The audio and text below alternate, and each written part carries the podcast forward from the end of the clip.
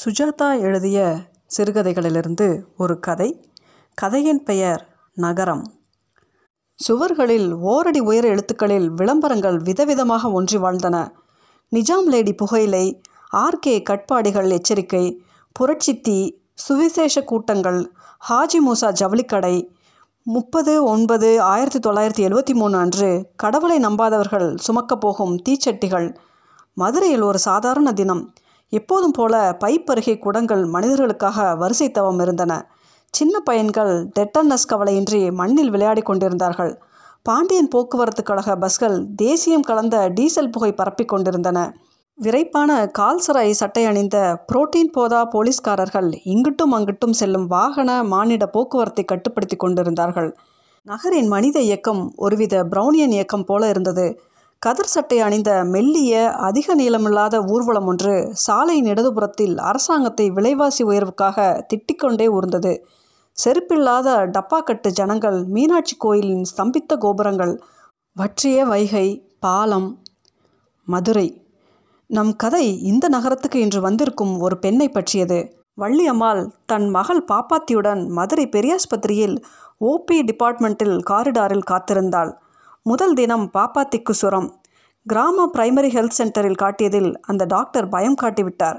உடனே பெரிய ஆஸ்பத்திரிக்கு எடுத்துக்கிட்டு போ என்றார். அதிகாலை பஸ் ஏறி பாப்பாத்தி ஸ்ட்ரெச்சரில் கிடந்தாள். அவளை சூழ்ந்து ஆறு டாக்டர்கள் இருந்தார்கள். பாப்பாத்திக்கு பனிரெண்டு வயது இருக்கும். இரண்டு மூக்கும் குத்தப்பட்டு ஏழு கண்ணாடி கற்கள் ஆஸ்பத்திரி வெளிச்சத்தில் பளிச்சிட்டன. நெற்றியில் விபூதி கீற்று. மார்பு வரை போர்த்தப்பட்டு தெரிந்த கைகள் குச்சியாயிருந்தன. பாப்பாத்தி சுர தூக்கத்தில் இருந்தாள். வாய் திறந்திருந்தது. பெரிய டாக்டர் அவள் தலையை திருப்பி பார்த்தார். கண் இமையை தூக்கி பார்த்தார். கண்களை விரலால் அழுத்தி பார்த்தார். விரல்களால் மண்டையோட்டை உணர்ந்து பார்த்தார். பெரிய டாக்டர் மேல்நாட்டில் படித்தவர், போஸ்ட் கிராஜுவேட் வகுப்புகள் எடுப்பவர், ப்ரொஃபஸர். அவரை சுற்றிலும் இருந்தவர்கள் அவரின் டாக்டர் மாணவர்கள். Acute case of meningitis, notice this. Valliammal அந்த புரியாதைய சம்பாஷணையின் ஊடே தன் மகளையே ஏக்கத்துடன் நோக்கி கொண்டிருந்தாள். சுற்றிலும் இருந்தவர்கள் ஒவ்வொருவராக வந்து ஆப்தல்மாஸ்கோப் மூலம் அந்த பெண்ணின் கண்ணுக்குள்ளே பார்த்தார்கள். டார்ச் அடித்து விழுகள் நகர்கின்றனவா என்று சோதித்தார்கள். குறிப்புகள் எடுத்து கொண்டார்கள். பெரிய டாக்டரை இவளை அட்மிட் பண்ணிட சொல்லுங்கள் என்றார். வள்ளியம்மாள் அவர்கள் முகங்களை மாற்றி மாற்றி பார்த்தாள். அவர்களில் ஒருவர், இதை பாருமா, இந்த பெண்ணை உடனே ஆஸ்பத்திரியில் சேர்க்கணும், அதோ அங்கே உட்கார்ந்துருக்காரே அவர்கிட்ட போ, சீட்டு எங்கே என்றார். வள்ளியம்மாளிடம் சீட்டு இல்லை. சாரி, அவரே கொடுப்பாரு, நீ வாயா எப்படி பெரியவரே. வள்ளியம்மாள் பெரிய டாக்டரை பார்த்து, ஐயா குழந்தைக்கு சரியாக போயிருங்களா என்றாள். முதல்ல அட்மிட் பண்ணு, நாங்கள் பார்த்துக்குறோம். டாக்டர் தனசேகரன், நானே இந்த கேஸை பார்த்துக்கிறேன். See that is admitted. எனக்கு கிளாஸ் எடுக்கணும், போயிட்டு வந்ததும் பார்க்குறேன். மற்றவர்கள் புடைசூழ அவர் ஒரு மந்திரி போல கிளம்பி சென்றார்.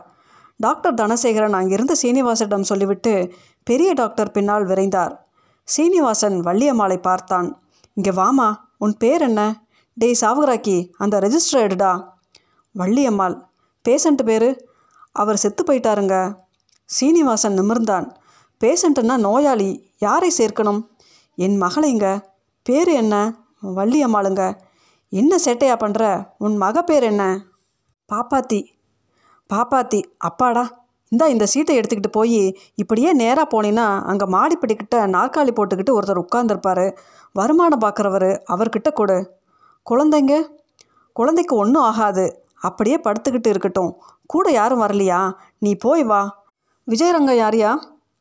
வள்ளியம்மாளுக்கு பாப்பாத்தியை விட்டுவிட்டு போவதில் இஷ்டமில்லை. அந்த கியூ வரிசையும் அந்த வாசனையும் அவளுக்கு குமட்டி கொண்டு வந்தது.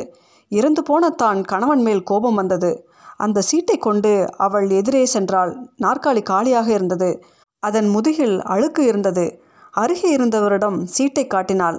அவர் எழுதி கொண்டே சீட்டை இடது கண்ணின் கால் பாகத்தால் பார்த்தார். இருமா, அவர் வரட்டும் என்று காலி நாற்காலியை காட்டினார். வள்ளியம்மாளுக்கு திரும்பி தன் மகளிடம் செல்ல ஆவல் ஏற்பட்டது. அவள் படிக்காத நெஞ்சில் காத்திருப்பதா குழந்தையிடம் போவதா என்கிற பிரச்சனை உலகளவுக்கு விரிந்தது. ரொம்ப நேரமாகுங்களா என்று கேட்க பயமாக இருந்தது அவளுக்கு. வருமானம் மதிப்பிடுபவர் தன் மருமானை அட்மிட் பண்ணிவிட்டு மெதுவாக வந்தார். உட்கார்ந்தார். ஒரு சிட்டிகை பொடியை மூக்கில் மூன்று தடவை தொட்டுக்கொண்டு கர்ச்சிப்பை கயிறாக சுருட்டி தேய்த்து கொண்டு சுறுசுறுப்பானார். இந்த பார், வரிசையாக நிற்கணும், இப்படி ஈச பூச்சி மாதிரி வந்தீங்கன்னா என்ன செய்கிறது? வள்ளியம்மாள் முப்பது நிமிஷ காத்திருப்பின் அவள் நீட்டிய சீட்டு அவளிடமிருந்து பிடுங்கப்பட்டது. டாக்டர் கிட்ட கையெழுத்து வாங்கிட்டு வா. டாக்டர் கையெழுத்தே இல்லையே அதில். அதுக்கு எங்கிட்டு போகணும்? எங்கிருந்து வந்த? மூணாண்டிப்பட்டிங்க. கிளார்க் ஹா என்றாள். மூணாண்டிப்பட்டி, இங்கே கொண்ட அந்த சீட்டை. சீட்டை மறுபடியும் கொடுத்தாள். அவர் அதை விசிறிப்போல் இப்படி திருப்பினார். உன் புருஷனுக்கு என்ன வருமானம்? புருஷன் இல்லைங்க. உனக்கு என்ன வருமானம்? அவள் புரியாமல் விழித்தாள். எத்தனை ரூபா மாதம் சம்பாதிப்ப? அறுப்புக்கு போனால் நெல்லா கிடைக்கும், அப்புறம் கம்பு கேழ்வரகு. ரூபா கிடையாதா? சரி சரி, தொண்ணூறு ரூபா போட்டு வைக்கிறேன். மாதங்களா? பயப்படாதே, சார்ஜ் பண்ண மாட்டாங்க. இந்த சீட்டை எடுத்துக்கிட்டு கொடு. இப்படியே நேராக போய் இடது பக்கம் பீச்சாங்கை பக்கம் திரும்ப, சுவத்தில் அம்பு அடையாளம் போட்டிருக்கோம். நாற்பத்தி எட்டாம் நம்பர் ரூமுக்கு போ. வள்ளியம்மாள் அந்த சீட்டை இரு கரங்களிலும் வாங்கி கொண்டாள். கிளார்க் கொடுத்த அடையாளங்கள் அவள் எளிய மனதை மேலும் குழப்பி இருக்க, காற்றில் விடுதலை அடைந்த காகிதம் போல் ஆஸ்பத்திரியில் அலைந்தாள். அவளுக்கு படிக்க வராது. நாற்பத்தி எட்டாம் நம்பர் என்பது உடனே அவள் ஞாபகத்திலிருந்து விலகி இருந்தது.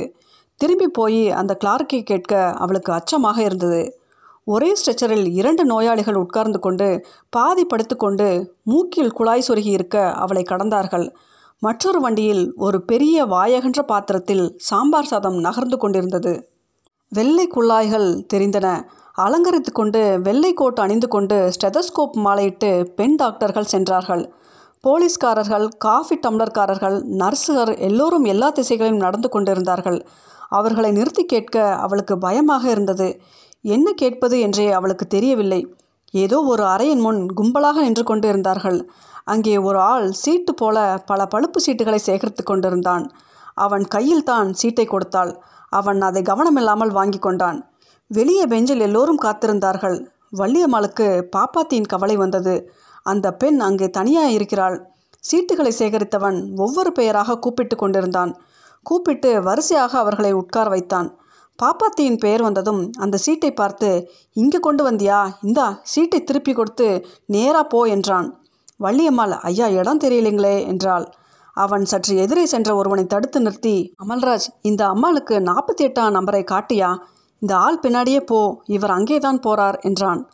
அவள் அமல்ராஜின் பின்னே ஓட வேண்டியிருந்தது. அங்கே மற்றொரு பெஞ்சில் மற்றொரு கூட்டம் கூடியிருந்தது. அவள் சீட்டை ஒருவன் வாங்கி கொண்டான். வள்ளியம்மாளுக்கு ஒன்றும் சாப்பிடாததாலும் அந்த ஆஸ்பத்திரி வாசினாலும் கொஞ்சம் சுற்றியது. அரை மணி கழித்து அவள் அழைக்கப்பட்டாள். அறையின் உள்ளே சென்றாள். எதிர் எதிராக இருவர் உட்கார்ந்து காகித பென்சிலால் எழுதி கொண்டிருந்தார்கள். அவர்களில் ஒருத்தன் அவள் சீட்டை பார்த்தான், திருப்பி பார்த்தான், சாய்த்து பார்த்தான். ஓபி டிபார்ட்மெண்ட்லேருந்து வரியா? இந்த கேள்விக்கு அவளால் பதில் சொல்ல முடியவில்லை. அட்மிட் பண்ணுறதுக்கு எழுதியிருக்கு, இப்போ இடம் இல்லை, நாளைக்கு காலையில் சரியாக ஏழரை மணிக்கு வந்துடு. என்ன இங்கேயே வா, நேராவா என்ன? வள்ளியம்மாளுக்கு அந்த அறையை விட்டு வெளியே வந்ததும் அவளுக்கு ஏறக்குறைய ஒன்றரை மணி நேரம் தனியாக விட்ட தன் மகள் பாப்பாத்தியின் கவலை மிக பெரிதாயிற்று. அவளுக்கு திரும்பி போகும் வழி தெரியவில்லை.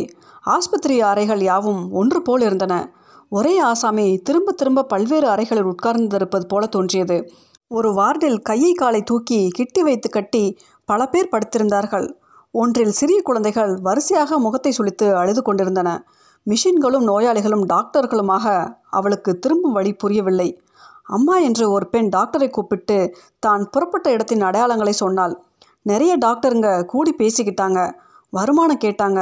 பணம் கொடுக்க வேண்டாம்னு சொன்னாங்க. என் பிள்ளைய அங்கிட்டு விட்டுட்டு வந்திருக்கேன் அம்மா. அவள் சொன்ன வழியில் சென்றாள். அங்கே கேட்டு கதவு பூட்டியிருந்தது. அப்போது அவளுக்கு பயம் திகிலாக மாறியது. அவள் அழ ஆரம்பித்தாள். நட்ட நடுவில் நின்று கொண்டு அழுதாள். ஒரு ஆள் அவளை ஓரமாக நின்று கொண்டு அழ சொன்னான். அந்த இடத்தில் அவள் அழுவது அந்த இடத்து அசப்டிக் மனம் போல எல்லோருக்கும் சகஜமாக இருந்திருக்க வேண்டும். பாப்பாத்தி பாப்பாத்தி உன்னை எங்கிட்டு பார்ப்பேன், எங்கிட்டு போவேன் என்று ஏதோ பேசிக்கொண்டே நடந்தாள். ஏதோ ஒரு பக்கம் வாசல் தெரிந்தது. ஆஸ்பத்திரியை விட்டு வெளியே செல்லும் வாசல். அதன் கேட்டை திறந்து வெளியே மட்டும் செல்ல விட்டு கொண்டிருந்தார்கள். அந்த வாசலை பார்த்த ஞாபகம் இருந்தது அவளுக்கு. வெளியே வந்து விட்டாள். அங்கிருந்து தான் தொலைதூரம் நடந்து மற்றொரு வாசலில் முதலில் உள்நுழைந்தது ஞாபகம் வந்தது. அந்த பக்கம் ஓடினாள். மற்றொரு வாயிலை அடைந்தாள். அந்த மரப்படிகள் ஞாபகம் வந்தது. அதோ வருமானம் கேட்ட ஆசாமியின் நாற்காலி காலியாக இருக்கிறது. அங்கேதான். ஆனால் வாயில்தான் மூடப்பட்டிருந்தது. உள்ளே பாப்பாத்தி ஒரு ஓரத்தில் இன்னும் அந்த ஸ்ட்ரெச்சரில் கண்மூடி படுத்திருப்பது தெரிந்தது. அதோ ஐயா கொஞ்சம் கதவு தரவங்க, என் மவ அங்கே இருக்கு. சரியா மூணு மணிக்கு வா, இப்போ எல்லாம் க்ளோஸ். அவனிடம் பத்து நிமிஷம் மன்றாடினாள். அவன் பாஷை அவளுக்கு புரியவில்லை. தமிழ்தான். அவன் கேட்டது அவளுக்கு புரியவில்லை. சிலரை கண்ணில் ஒத்திக்கொண்டு யாருக்கோ அவன் வழி விட்ட போது அந்த வழியில் மீறிக்கொண்டு உள்ளே ஓடினாள். தன் மகளை வாரி அணைத்து கொண்டு தனியே பெஞ்சில் போய் உட்கார்ந்து கொண்டு அழுதாள். பெரிய டாக்டர் எம்டி மாணவர்களுக்கு வகுப்பு எடுத்து முடித்ததும் ஒரு கப் காஃபி சாப்பிட்டு விட்டு வார்டுக்கு சென்றார். அவருக்கு காலை பார்த்த மெனிஞ்சைட்டிஸ் கேஸ் நன்றாக ஞாபகம் இருந்தது. பிஎம்ஜியில் சமீபத்தில் புதிய சில மருந்துகளை பற்றி படித்திருந்தார். இன்றைக்கு காலையில் அட்மிட் பண்ண சொன்னேனே, மெனிஞ்சைட்டிஸ் கேஸ், பன்னிரெண்டு வயசு பொண்ணு, எங்கேயா? இன்றைக்கி யாரும் அட்மிட் ஆகலையா டாக்டர்? என்னது, அட்மிட் ஆகலையா? நான் ஸ்பெசிஃபிக்காக சொன்னேனே தனசேகரன், உங்களுக்கு ஞாபகம் இல்லை? இருக்கிறது டாக்டர். பால், கொஞ்சம் போய் விசாரிச்சுக்கிட்டு வாங்க. அது எப்படி மிஸ் ஆகும்? பால் என்பவர் நேராக கீழே சென்று எதிர் எதிராக இருந்த கிளார்க்குகளிடம் விசாரித்தார். எங்கேயா அட்மிட் அட்மிட் நீங்கள் பாட்டுக்கு எழுதி விட்றீங்க, வார்டில் நிற்க இடம் கிடையாது. சுவாமி, சீஃப் கேட்குறாரு. அவருக்கு தெரிஞ்சவங்களா? இருக்கலாம், எனக்கு என்ன தெரியும்? பன்னிரெண்டு வயசு பொண்ணு ஒன்று நம்ம பக்கம் வரல. வேறு யாராவது வந்திருந்தா கூட எல்லோரையும் நாளைக்கு காலையில் வர சொல்லிட்டேன். ராத்திரி ரெண்டு மூணு பெட்டு காலியாகும். எமர்ஜென்சினா முன்னாலேயே சொல்லணும். இல்லை பெரியவருக்கு அதில் இன்ட்ரெஸ்ட் இருக்குன்னு ஒரு வார்த்தை. உறவுக்காரங்களா? வள்ளியம்மாளுக்கு மறுநாள் காலை ஏழரை மணி வரை என்ன செய்ய போகிறோம் என்பது தெரியவில்லை. அவளுக்கு ஆஸ்பத்திரியின் சூழ்நிலை மிகவும் அச்சம் தந்தது. அவர்கள் தன்னை பெண்ணுடன் இருக்க அனுமதிப்பார்களா என்பது தெரியவில்லை. வள்ளியம்மாள் யோசித்தாள். தன் மகள் பாப்பாத்தியை அள்ளி அணைத்து கொண்டு மார்பின் மேல் சார்த்தி கொண்டு தலை தோளில் சாய கை கால்கள் தொங்க ஆஸ்பத்திரியை விட்டு வெளியே வந்தாள். மஞ்சள் நிற சைக்கிள் ரிக்ஷாவில் ஏறிக்கொண்டாள். அவனை பஸ் ஸ்டாண்டுக்கு போகச் சொன்னாள். What nonsense! நாளை காலையில் ஏழரை மணியா? அதுக்குள்ளே அந்த பொண்ணு செத்து போயிடுமையா?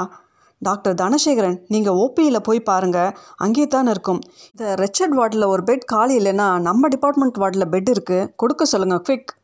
டாக்டர், அது ரிசர்வ் பண்ணி வச்சிருக்கு. I don't care, I want the girl admitted now, right now. பெரியவர் அம்மாதிரி இதுவரை இறைந்ததில்லை.